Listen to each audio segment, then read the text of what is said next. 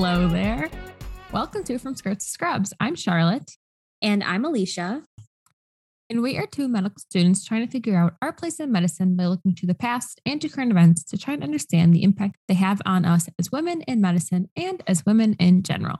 Yes. And you can find or follow us on social media. Our Instagram and Facebook um, are both at From Skirts to Scrubs. And then we also have a Twitter, which is at FSTS underscore podcast. And then you can also check out our website for more information on our episodes, show notes, sources, and more. And that is from skirts to scrubs.com. Yeah. And you can also subscribe to us and leave us a rating and review. And Apple Podcasts is just the best place for the rating and review, but you can subscribe at any app you want. Yeah, it is. And we're back. Yay. yeah, this is my last episode of the season. That's crazy. I know. It's so sad. I I'm sad. This is the I'm lesson I'll be sad. learning from you in a couple months. Don't worry, I'll spew some hot knowledge for you when I'm on the wards. Be like, hey, learn this. Finger Learn guns. these things. yeah. But we do have a very action packed episode today because we are exploring the history of forced sterilization, particularly hmm. in the United States. I know that we usually try not to take a solely Western approach to our histories, usually, but because the US has honestly a shamefully extensive history of forced sterilization, we're focusing on that the most in this episode. Makes sense. Yeah, Sadly. I know. Bashar, why don't you tell me what you know about forced sterilization, what it is, the history, what's going on today? Like, honestly, anything. Um, okay, so what it is for sterilization would be um like removing a woman's uterus or like giving them medications or whatever that's going to cause them to not be fertile anymore without the woman knowing. So we're doing like unnecessary procedures that remove, you know, reproductive parts, stuff like that. And then I know throughout history it's been done to minority populations mostly. I know it's been used as a way to for eugenics to try to Mhm. stop reproduction of certain races. And I know there's been some things today about I think what was going on at the border down Mhm. south of US um, and just things like that. Yes. Yes to all of that. Good work. Um, Thank you. And we're Like, going I know some things. You do know some things. Okay, but we're going to dive into all of those topics and more in this episode. So let's just get started. Let's do it.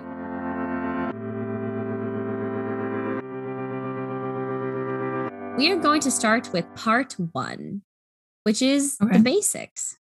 So, what even is sterilization? So, the American College of Obstetricians and Gynecologists, also known as ACOG, which is like ACOG is the best. They Okay, interesting acronym. that's the organization that like oversees yeah all like OB-GYNs in the country. Yeah ACOG they define sterilization as quote a permanent method of birth control. So Oh, yeah yeah. So do you know what the main procedure of sterilization would be for folks with testes Shar? vasectomy. Yeah, vasectomy.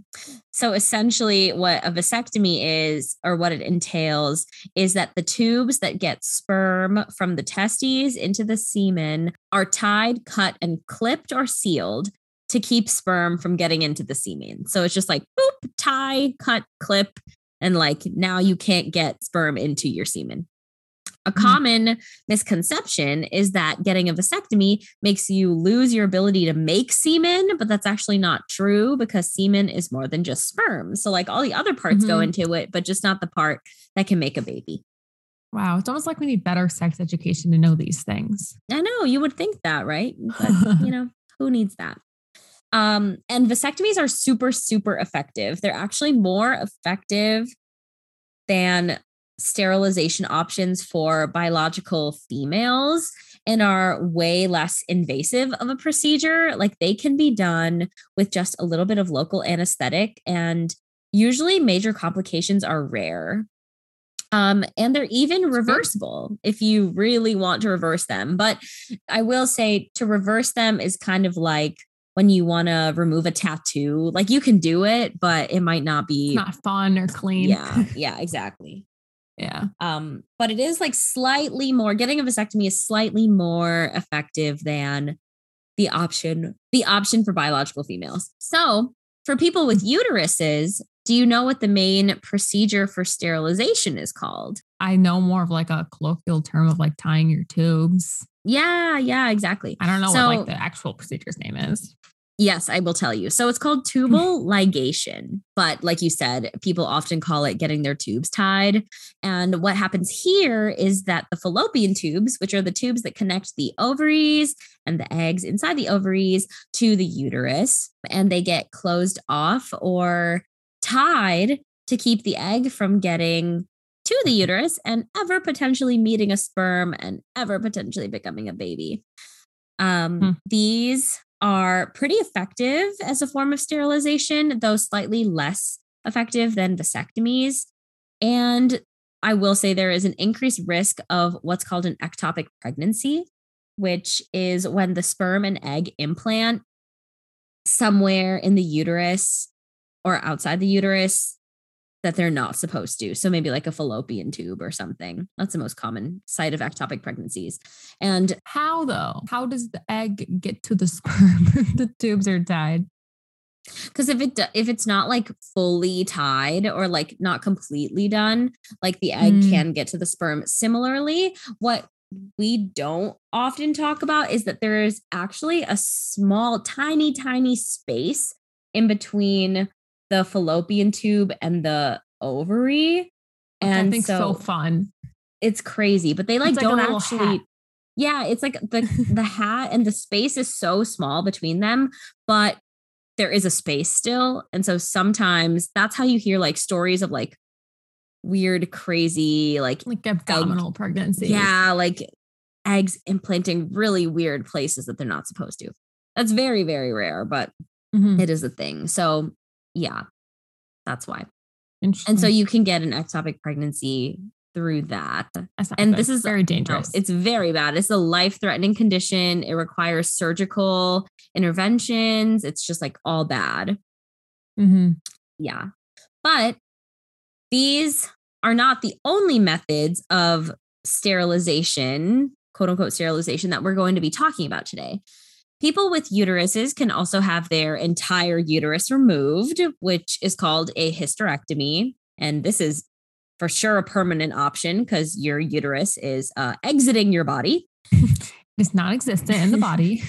I know. But then also a form of sterilization is continuous use of long acting reversible contraceptives, also known as LARCs, which is basically if, like an effectively permanent option for contraception.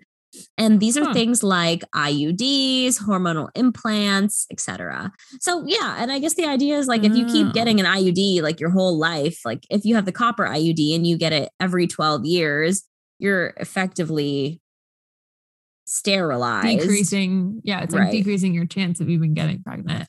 Right, exactly. So those are also modes of sterilization to consider before we like Okay. dive into this episode. Yeah. Got it. So then that's what sterilization is. But what is forced sterilization?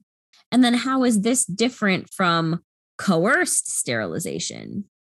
Hmm. Yeah. Good point. I know. So now that we have a general understanding of how different sterilizations can be done, coerced versus forced sterilizations focus more on the fact that the sterilization is not voluntary. And I guess my question is between coerced and forced, do you know the difference, Charlotte? Can you like could you explain the difference?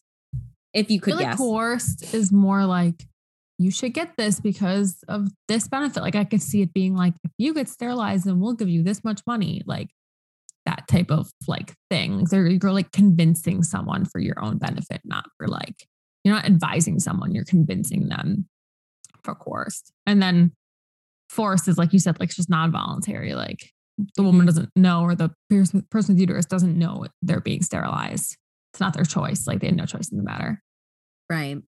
Yeah, yeah. It's it's effectively like that, but also we're going to go over so many different um examples today of just of both of those things. So, forced sterilization is when a person is sterilized without their knowledge or is not given an opportunity to provide consent to be sterilized. And then coerced sterilization is when financial or other incentives, misinformation, or intimidation tactics are used to compel an individual to undergo the procedure. And then misinformation is a big one here. Um, that's just important to note as we move forward. Okay.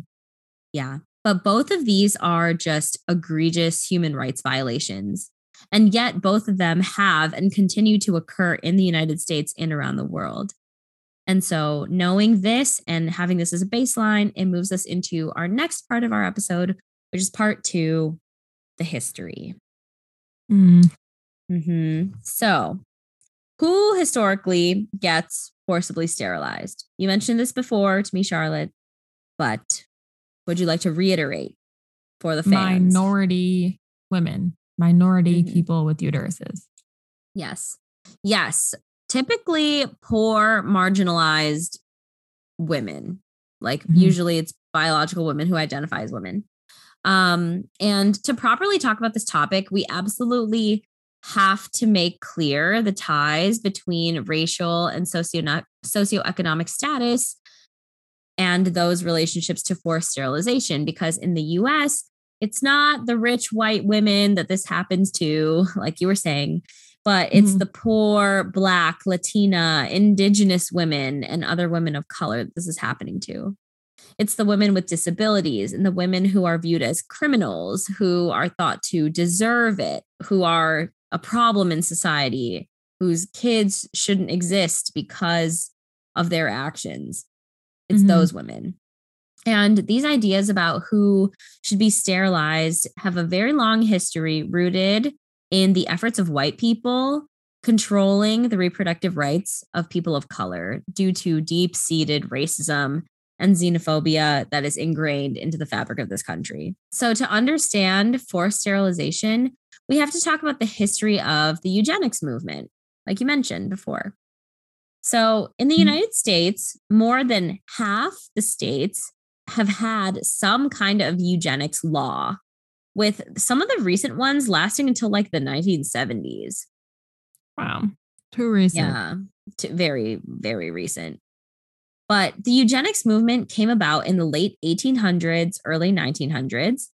And this dude, Sir Francis Galton, coined the term in 1883, and it was all the rage among upper class white people in the United States, which, like, totally makes sense. The American eugenics movement was fully a byproduct of white supremacy, and it even inspired the Nazis in Germany. Like, Nazi Oh. Germany literally took the basis of eugenics from the United States. And they were like, oh, great idea. Let's oh, do Oh, that. no. I know. Isn't And that so one bad? of the worst tragedies in modern history occurred. I know. Very, very bad. And when a bunch of immigrants from Eastern and Southern Europe came to the United States, and African Americans from the Southern United States migrated up to the North, white America got super duper anxious and essentially prompted eugenics as a concept to really take off. So Oh, it was man. embraced by scientists, social activists, and politicians as this progressive social movement that could get rid of quote unquote undesirable characteristics in society. And some super, super big names actually supported eugenics. Do you happen to know anyone before I like ask? I, I was gonna say I remember learning that the founder of Planned Parenthood, Mhm. I think, supported eugenics. Um, I don't remember her name at this moment, but I remember Yeah. learning that like after we talked about her in an episode, and I was like, dang, I wish I could have included that in the episode. Um, but that's that's the only person I know for sure. Yeah, no, yeah. She is one of them. Her name is Margaret Sanger. Besides her, because she was not the person I was originally thinking of. There's people like Mhm. Theodore Roosevelt, President Theodore Roosevelt. Um, Mm, Andrew Carnegie, like the steel, the big like steel guy, and Carnegie, Carnegie Mellon.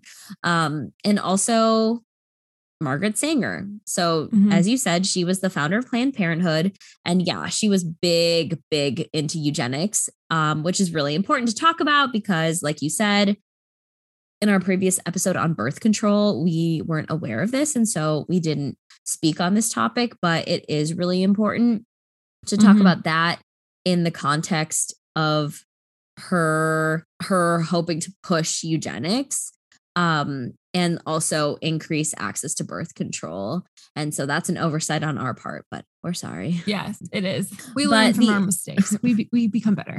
we do we try um, but the ability to sterilize people was granted by the Supreme Court in 1927 with the Buck versus Bell case, which essentially declared a forced sterilization law in Virginia constitutional. So Carrie Why? Buck, well, Oh, you're gonna tell us why. so Okay, yeah, so here's why. So Carrie Buck, hold your horses there, lady. I'm. I'm running this episode. Okay, so Carrie Buck was a poor white woman whose mother had been involuntarily institutionalized for being, quote, feeble minded and promiscuous. Oh no. I know, I know. But based on genetics, of course, it was assumed that Carrie also inherited these traits. And so they sterilized her. They were like, you got to be sterilized. Oh And God. this, I know, and it was a state sanctioned sterilization of feeble minded people that was actually allowed by this case. And it set a precedent for the legality of sterilization in the United States throughout the 20th century. Um, and Wow. actually, actually, though, this is crazy. Buck versus Bell has never been overturned. What? Yeah, like it's never officially been overturned in in the law, but I think it's more so been that other laws have been written on Over- top of it. it. Yeah. Yeah. Yeah. But this case would have a profound impact on many, many communities. And some of those effects are still being felt today. So, in the 1960s and 70s, the Indian Health Service conducted thousands of forced sterilizations on Native American women. The Indian Health Service, as a concept, was this entity that was a part of the US government that was responsible for providing healthcare to Native peoples. And they would go into these communities with providers that basically these healthcare providers believed historical assumptions about Indigenous peoples, like Mhm. how they were morally, mentally, and socially defective in every way. Yeah, really great right. providers. And you might think, oh, but why did they have to sterilize them fully? Why was reversible contraception not considered as an option? yeah. Why why not family planning? Like Yeah, yeah. why, Why? just No- no family? Yeah, I know. Well, it was because some of the doctors thought that Native and other minority women didn't have the intelligence to use other kinds of birth control effectively, and that there were way too many minority peoples causing issues in the country. And so between 1970 and 1976 alone, between 25 and 50% of Native American women were sterilized. Wow. Yeah. And this has been an example of of communities that have been sterilized that today are still feeling the effects of that sterilization because already native populations have dwindled in this country and then on top of that basically 50% of the population was cut down in terms of its reproductive ability. So, Wow. How do they do these forced sterilizations? Like, did they like cover it as medical care? Yeah. They there's like several reasons. I think the native peoples, it, it kind of depends on like niche stories. Like I remember doing reading and I think like at some points it was like, oh, native these like native girls would go to the hospital going to seek regular, just like a general checkup And then suddenly they would be like leaving surgery without their uterus. And it's Mhm. like, oh, what? Yeah. Yeah. Sounds like it's kind of like, oh, you need to do this procedure now. And they're like, okay, we trust you. You're the doctor. And then it's just, no. Yeah, exactly. And I have more examples of like other instances as well. But so one of them is in Alabama in the 60s, they allowed voluntary sterilization for adults and then court approved sterilization for the mentally incompetent, is what they called it. So if you were deemed mentally incompetent, quote unquote, mentally incompetent, a mm-hmm. court could approve of you being sterilized. And they also Wow. permitted children's surgeries with a parent's approval. Yeah. Yeah. So What?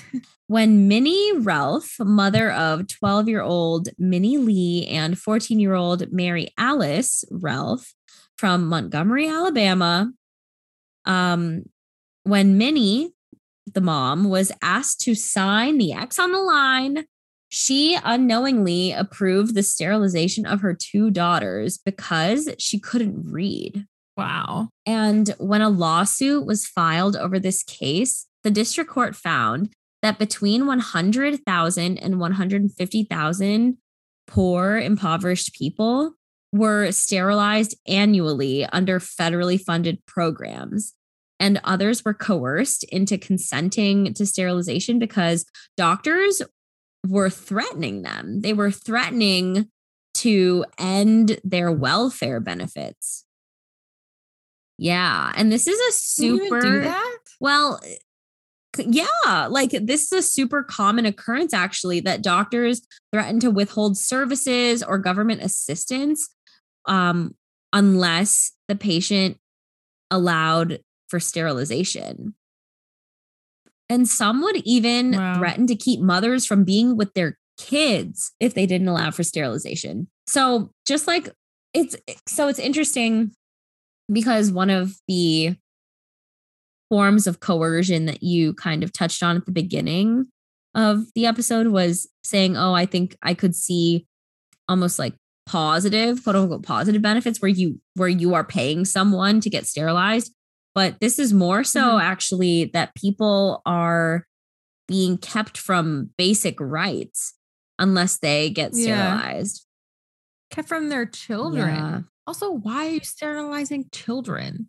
Like, that's just It's because 500 steps. Yeah, I think it's because of this like eugenics idea of okay, you know, this Yeah. girl is 14 years old before she reaches like puberty or any kind of childbearing age. Let's sterilize her so that she can't have kids and continue this not ideal bloodline. Wow. That's crazy. I know. I was really shocked by that. Do you know what kind of sterilizations like I think it's that typically would affect tubal. like children's like growth? I think it was the tubal ligations. That's crazy though, because I, you know, like if you can't even ovulate, like do you even ovulate still? Like, how does that affect your, I don't know, body as you grow? You know, Yeah, I don't know. I don't know, but that's crazy. Yeah, it was it was nuts. And I just continue to be surprised, more and more surprised as I like did more and more research. But diving back in, so in the 70s, so many African American women were sterilized without any medical reason and often with no informed consent because, you know, clearly that's not important. NBD. And even a famous civil rights activist named Fannie Lou Hamer was subjected to a forced hysterectomy after she checked into the hospital for a minor surgery and left without her uterus. That's crazy. They would just like do the hysterectomy like while the patient was under. Yeah, exactly. And because so many women were getting sterilized, um, especially in the southern United States, they started calling the procedure a Mississippi appendectomy. Yeah. Apparently, even medical students were performing unnecessary hysterectomies on yeah, on impoverished black women just just to practice them, just to do it.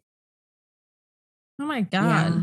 Me practicing is like looking in an eight year old's ear. I know. Like, not, I'm not even looking at a real person. I'm looking in like a fake patient's ear. Their ear is totally normal. And I'm like, okay. just- Yeah, not this. Oh my Not this at all.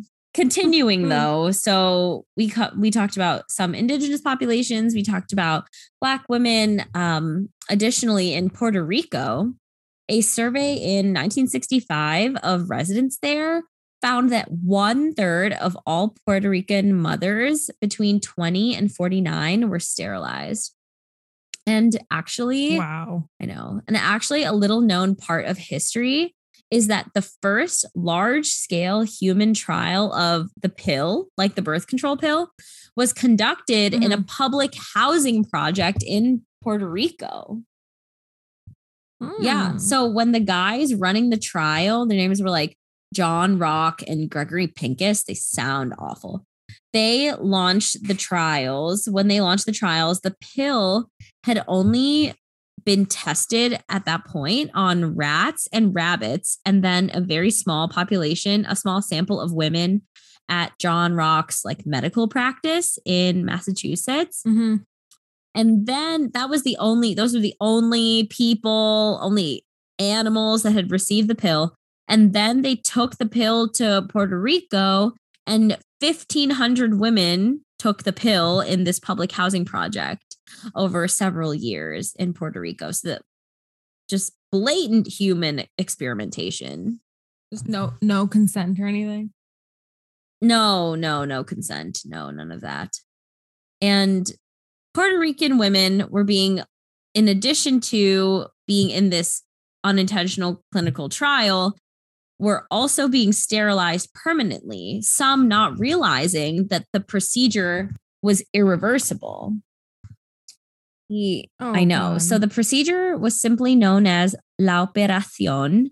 And many of the women that received it died, not even knowing that it was done to them. Oh wow. I know. They just Oh. like went their entire lives not realizing that they were infertile and just thought that they couldn't have kids anymore or couldn't have kids at all. That's awful. How was that even incorporated into things? You know, like how I don't understand how all these things happen. I also don't know. I I think it's oversight on the parts of many organizations that are supposed to be keeping watch and supposed to be helping and making sure that trials like this don't happen and people don't get hurt but depending on the population that Yeah. can either be prioritized or not prioritized Yeah. Wow. um, another place where Latina women were sterilized in large numbers was in California. So doctors were doing these sterilizations, and the ones that were doing it would literally label Latinas as delinquents. And because they were quote unquote hyper fertile, um, their babies were not were deemed as like the non-ideal baby and so it was worth it for them to be sterilized the doctors were just making these executive decisions that this was fine What does it even mean for a baby to not be ideal? Like it's just a baby. racism It's just the racist. Yep. Yep. Just and in the supreme court case madrigal versus quilligan the la county slash usc medical center in the early 70s was found to have personnel systematically coercing mexican american women into agreeing to sterilization um, nearly all the women spoke spanish but the consent papers were in english so obviously that went great. Yeah. Also, some people who testified in court during this case were also med students, and they said that doctors would literally hold a syringe in front of a mother in labor who was in so much pain and ask if she wanted a painkiller. Then, while the mom was mid contraction, like literally mid contraction, they would ask if she wanted the drug and then told them to sign the forms and he and the doctor would like make the pain stop. Damn. Yeah. Um, and med students were like testifying these stories in court for this case. Mhm. But out of all of this, this like long bad history, um, there was some really wonderful, incredible female role models and activists who came out and were big champions of reproductive rights. So Fannie Lou Hamer, like I mentioned before, also Dr. Helen Rodriguez Trias, a Puerto Rican woman who was essential in not only advocating for Puerto Rican women, but was also a huge catalyst for change on a larger political and organizational level. So she helped form the Committee to End Sterilization Abuse and also served Mhm. on advisory committees for sterilization guidelines in New York City in particular. And her work essentially helped to prompt national action against sterilization. Good. Yeah, Go her. I know. She was great. So there are some, you know, amazing people that came out of this and were incredible advocates for reproductive rights. However, ultimately, all of this has been helpful and yet not helpful in many ways. And so Mhm. that kind of honestly transitions us into our third part, which is forced sterilization today. So, more recently in California in the mid 1990s, a state law called the Maximum Family Grant Rule was passed, which discouraged mothers from having more children by barring all low income families enrolled in welfare from receiving increased assistance to take care of additional children. So if you're on welfare, oh. they would de incentivize you from having kids because they would decrease the amount of assistance that they would give for each consecutive kid that you had. What? That doesn't even make sense. I you would think that you're not allowed to do something like that, but they did. The only exception to this rule was that if a mother could prove to the state that a child was not conceived intentionally.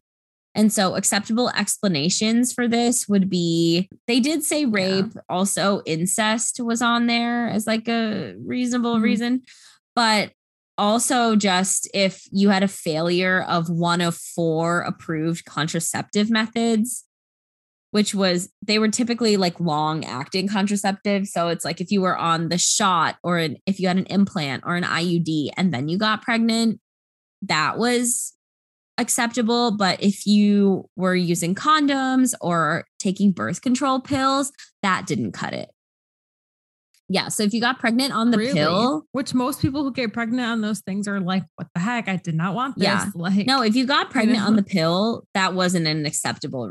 Yeah.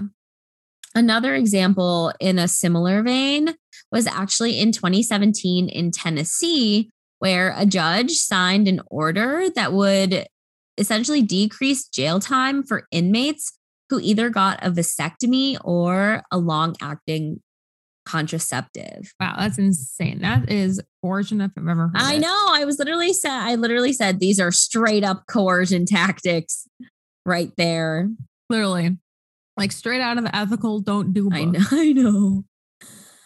Yeah. Ultimately, the really only kind of reparations type thing that people got who suffered from forced sterilizations was under this act called the Eugenics Compensation Act, passed in December 2015, where the US Senate voted unanimously to help surviving victims of forced sterilization.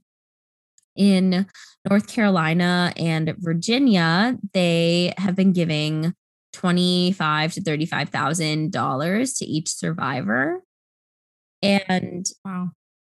that's been something that people have been doing.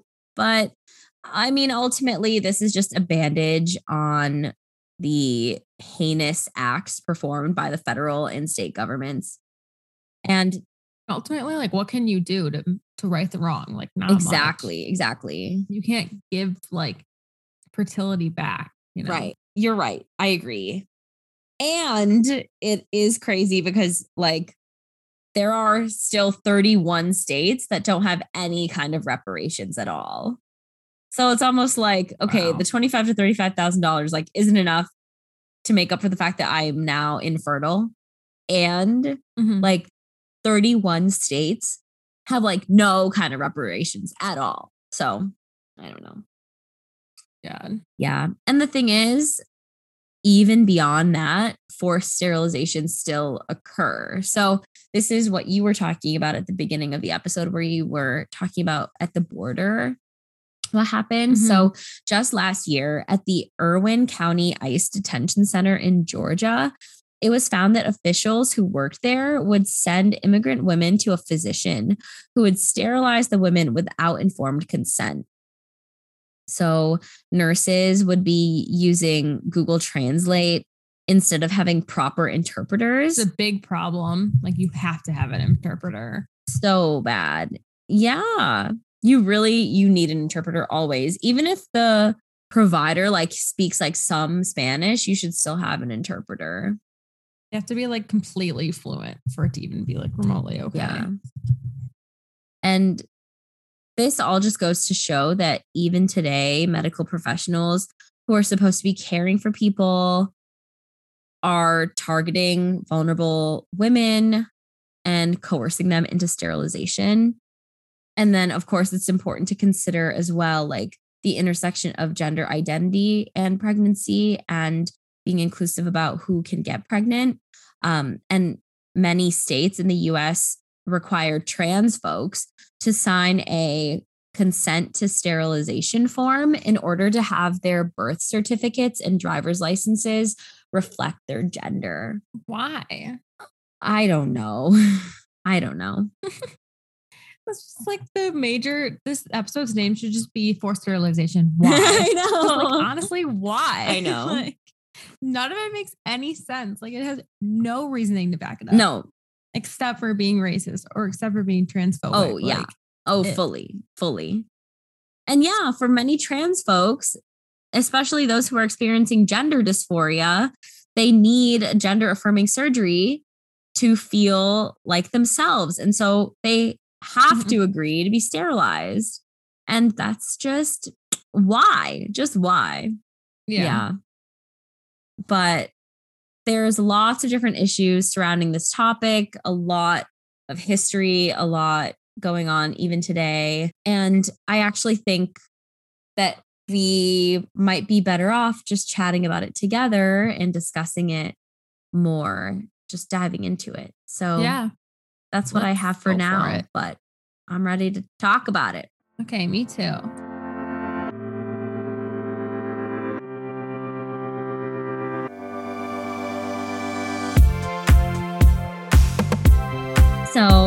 What are your initial thoughts? How are you feeling? I know that was really heavy. Thank you for bearing with me. I hope you learned something. Yeah. I learned a lot. I was honestly thinking partway through, I was like, I don't think I've ever felt so shocked throughout an episode. Yeah. Like every little tidbit of a story, I was like, this can't be true. Like this, this just feels so awful. Yeah. Um, I don't know. Yeah, I've definitely never felt so like shocked. I've learned a lot from episodes that I didn't know anything about, but like I knew some things about this and I still was just blown away. And I was also like one thing that really struck me the whole episode was just like the focus on disability and sterilization and like Mhm. actual disabilities and also when people thought that women had disabilities, like they were feeble minded, so they had to be sterilized. And that for some reason was like a disability and things like that, which is saddening because recently I was like reading about disability rights and advocacy, like a big thing even today as people with disabilities like having the right to conceive and like Mm, people debating if that's even like disabled people should do, which the book was written by a disabled woman pointed out like how can you debate if I should be allowed to give birth? totally. Like what is so wrong with me that like I shouldn't be able to have a child? And it was like a really heartbreaking story she wrote about it and how she would like meet with this professor at like Harvard or something who just like fully believes that disabled individuals should not have children because he doesn't think it's like right Mm, which just reminded, and that's like recent in the last like 10 years. So just reminded me so strongly of this and like doing the forced sterilizations. on disabled populations. Um, because obviously having disability does, doesn't make you less of a person. So yeah, I was thinking about that a lot throughout the episode because it came up like time and time again throughout like the whole history. Um, it's just taking those rights away from that population of people. Totally. And it's like you making assumption, not you, but the larger you, like making people. Yeah, making yeah. assumptions about uh, someone's ability, their character, their intelligence, their ability to be a good mother, a good mm-hmm. caregiver, a good provider, being worthy of doing that too and worthy of like contributing yeah. to society. It's like, okay, people just assume that certain people are not worth it. Right. Yeah. Like the world is built for an able bodied person. So, like any position you're in that you're not able bodied, like the world just looks down on you. And it's just like an example of that. And then the other thing I was thinking about was just like the idea of misinformation, how a lot of the sterilization cases were because of misinformation or because like the patient couldn't read or because they were not taught the right thing. It just, it's sad because that's such a big part of being a physician. Like doctor means teacher. You're supposed to yeah. teach your patients like what you're treating them. You're supposed to like tell them about their diagnosis, about their like treatments like you you don't let them leave the room until they know what's going on and it's just so blatantly like not that at all and just using like your knowledge to an advantage over a patient which is just not medicine yeah. like it's not practice it's not how you practice correctly um so it's really sad to see i don't know like why are these people doctors like, i know it's just completely against what you spend four years and more half your life learning how to do. Yeah, I agree. I think it's just the most paternalistic, overly paternalistic approach. It's like, I know what's good for you and I'm going to do it without even asking you. Which is such an old way of medicine, yeah. too, which I guess like a lot of these stories are in the past, but there are like, so like the case down at the border, like is a recent story and like recent medical thought is putting like the patient in the conversation. Exactly. So yeah, it's just there's people out there who still are like that, I guess. Yeah. And actually, that whole point ties really well into my first question, which is kind of a basic question, but just what roles do you feel physicians and healthcare providers in general have when it comes to contraception options and the ethics around them? You kind of touched on this, but if you have any other thoughts. Yeah, I think my biggest thought is just education and like if the person if your patient interested in contraceptives, then you inform them of every single option possible and like try to recommend the best ones for them, but also listen to what they want. If they're not interested, then they're not interested. Like you shouldn't have to press like, oh, you're not interested. You know you could get pregnant. Like maybe you should get on a contraceptive. Like that's still like coercing someone into being on a contraceptive they don't want to be. I've definitely been in clinics where like the patient doesn't want to be a contraceptive. And like before we go in the room, the doctor is like, Oh, I really wish they would be on one, but like she doesn't want to be on one. Then like, what am I gonna do about right. it?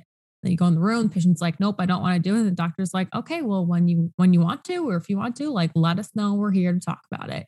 And that was like end of conversation, which I thought was great. Like you give them the option if they want in the future, and then you just move on because it's not on their right. mind. Um, yeah. Yeah. So just education and being open to talking about it, I think is the physician's role in it. Yeah, I agree with that. Um, and I guess something I have also been thinking about in a similar vein is just more so on the end of what a physician or healthcare provider should be aware of. And we talk about bias all the time, like literally all the time, but just mm-hmm. recognizing mm-hmm. like that your patient's race and SES affect a physician's willingness to perform sterilization. This is like a known fact. Mm-hmm. And of course, physicians, as we've seen in history, are more willing to sterilize Black women compared to white women and poor women compared to more affluent women. And so, mm-hmm. knowing this, but then also something else that ties into what you were saying is like there's been studies that have shown that physicians and healthcare providers they typically present long acting contraceptives like LARCs to BIPOC individuals like more often. And hmm. using hmm. long acting contraceptives, like I said at the beginning of the episode, if you continue and continue to use that, that's effectively sterilizing this population. And right. so there's, you know, the unintentional biases that we have of counseling BIPOC women towards long acting contraceptives. Whereas one Mhm. might be more inclined to prescribe the pill to like a white woman. So, yeah, I didn't know that. yeah, it's a thing. And I think it's like useful to be aware of is like, I mean, I'm a big fan of long acting reversible contraceptives. I think they're great. Um, but also, We need to know the risks as yeah, you have to understand who, if you can notice yourself choosing one option for different demographics of patients over other options, I think that's a moment of self reflection and being like, wait, Yeah, exactly. Like take a step back and be like, okay, what outside influences are on me right now that I need to change?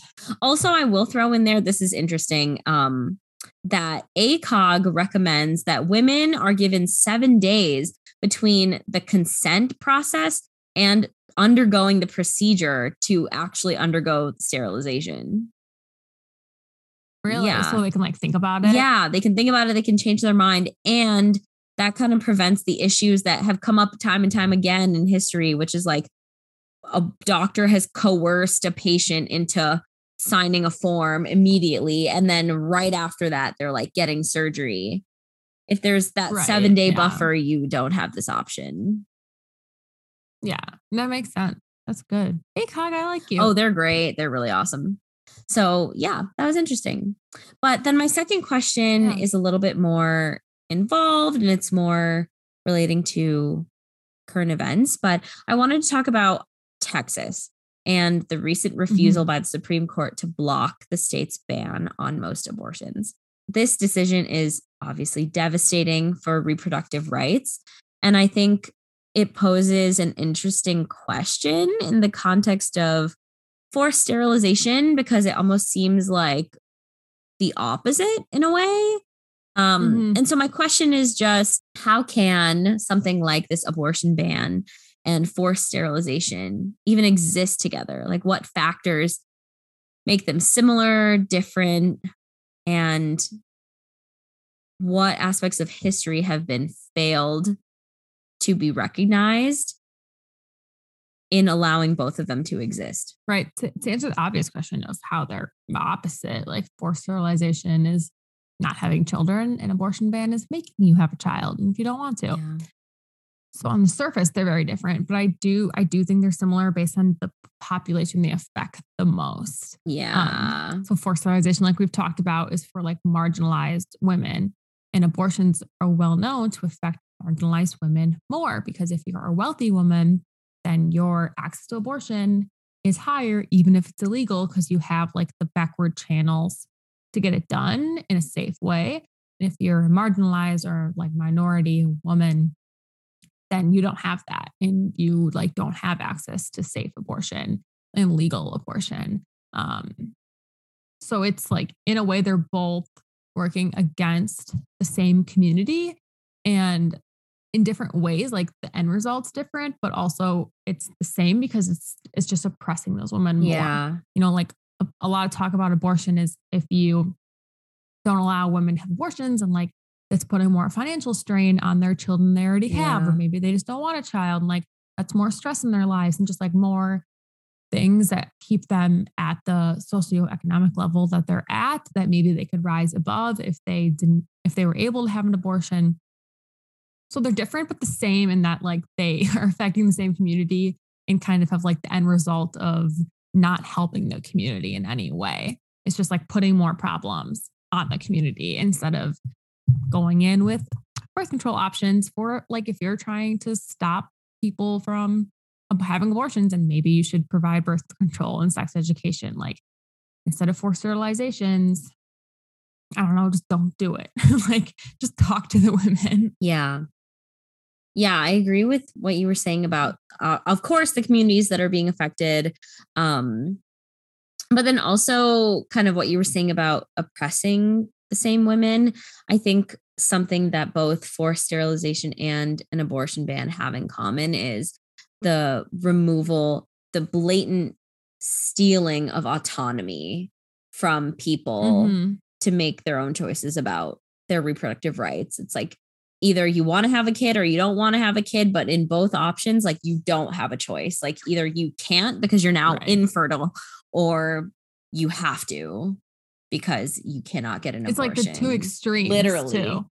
the absolute extremes. There's no discussion. And like so much of healthcare is having a discussion between a patient Yeah. and a provider. And both of these scenarios are like zero discussion, like ultimatum style, basically, which isn't how it works.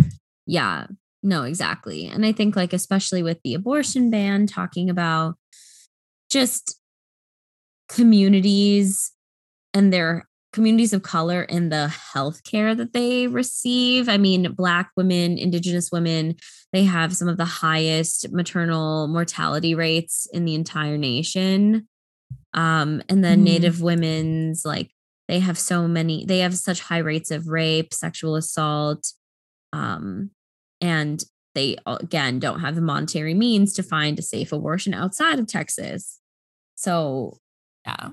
Like those are all factors that come into play with both of those with both and then um something else i was thinking about it's like a very weird train of thought but i was thinking about how you know in texas this new abortion ban effectively brings on it like it almost incentivizes like bounty hunters to report on It Yeah. does. It literally does. And, like, yeah so it incentivizes people to rat out people who are doing abortions.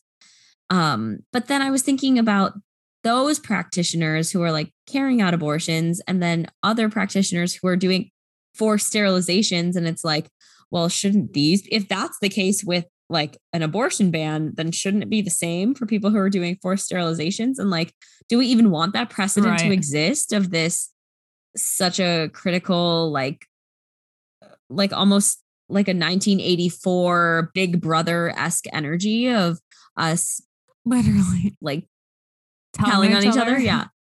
Um, and so I was thinking about that too. And I was like, I don't really know where this thought is going, but this is this is hectic. This is crazy. Yeah. The whole like telling people, like, even like the people who drive people to abortions get in trouble now. Like, I don't know if you saw Lyft put out a statement that they will cover any legal fees that may come up from any driver that unknowingly like drove someone to an Mm. abortion. Cause they're like, as a Lyft driver, like you should be secure in your job. And so they put out a statement they'll cover like any legal fees from Texas, basically. Oh, basically. that's good. I was really I did not know that. That's really good. of drivers. Yeah. Um, but yeah, like tattletaling. Come on. I I know. I know. and why can't we tattletale on the right things? I know. Like forced sterilization. Like, oh, Yeah. this doctor's like not doing informed consent and not doing this. Like maybe we should let people know. Yeah. I left this episode, writing this episode, even more confused than when I went into it.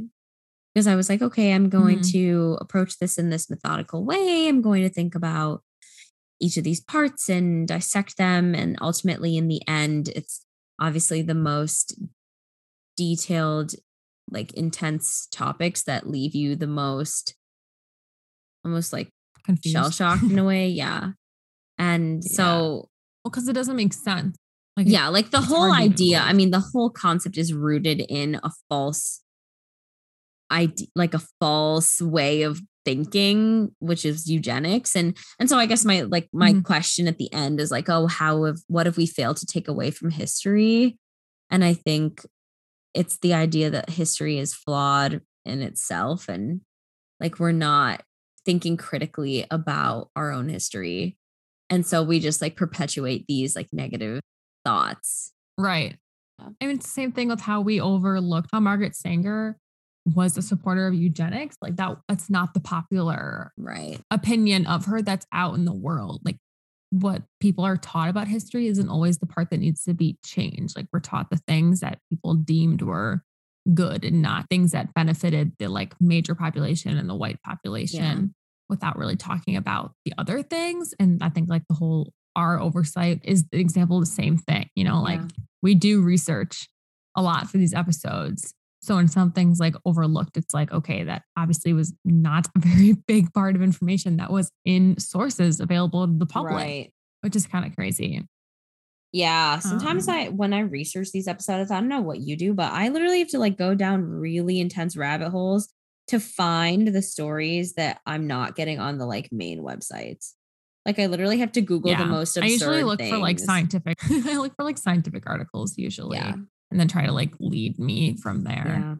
But I feel like for some things, like unless you directly search, you know, eugenics, you're not going to find out who was a supporter just by like knowing about Theodore Roosevelt. You know, like I bet if you look up a biography of him, it doesn't stay in there. Yeah, that he was a eugenicist. Yeah. Right. But if you like look up eugenics and you do, so it's like the avenues of what you're searching for Right. information. Which is why having, for example, a feminist approach or having some kind of like Yeah. critical appraisal of history is important and something that we try to do, obviously. Well, thank you for listening. And if you enjoyed this episode and you want to hear more, um, just remember to subscribe to the podcast and leave a rating and review. Um, Apple Podcast is the best place to leave a rating and review, but you can subscribe on any podcasting app. Yeah, you can also follow us on social media. Um, as we talked about in the beginning, it's usually at From Skirts Scrubs for Facebook, um, Instagram, TikTok, all those things. Also Twitter, which is at F- FSTS underscore podcast.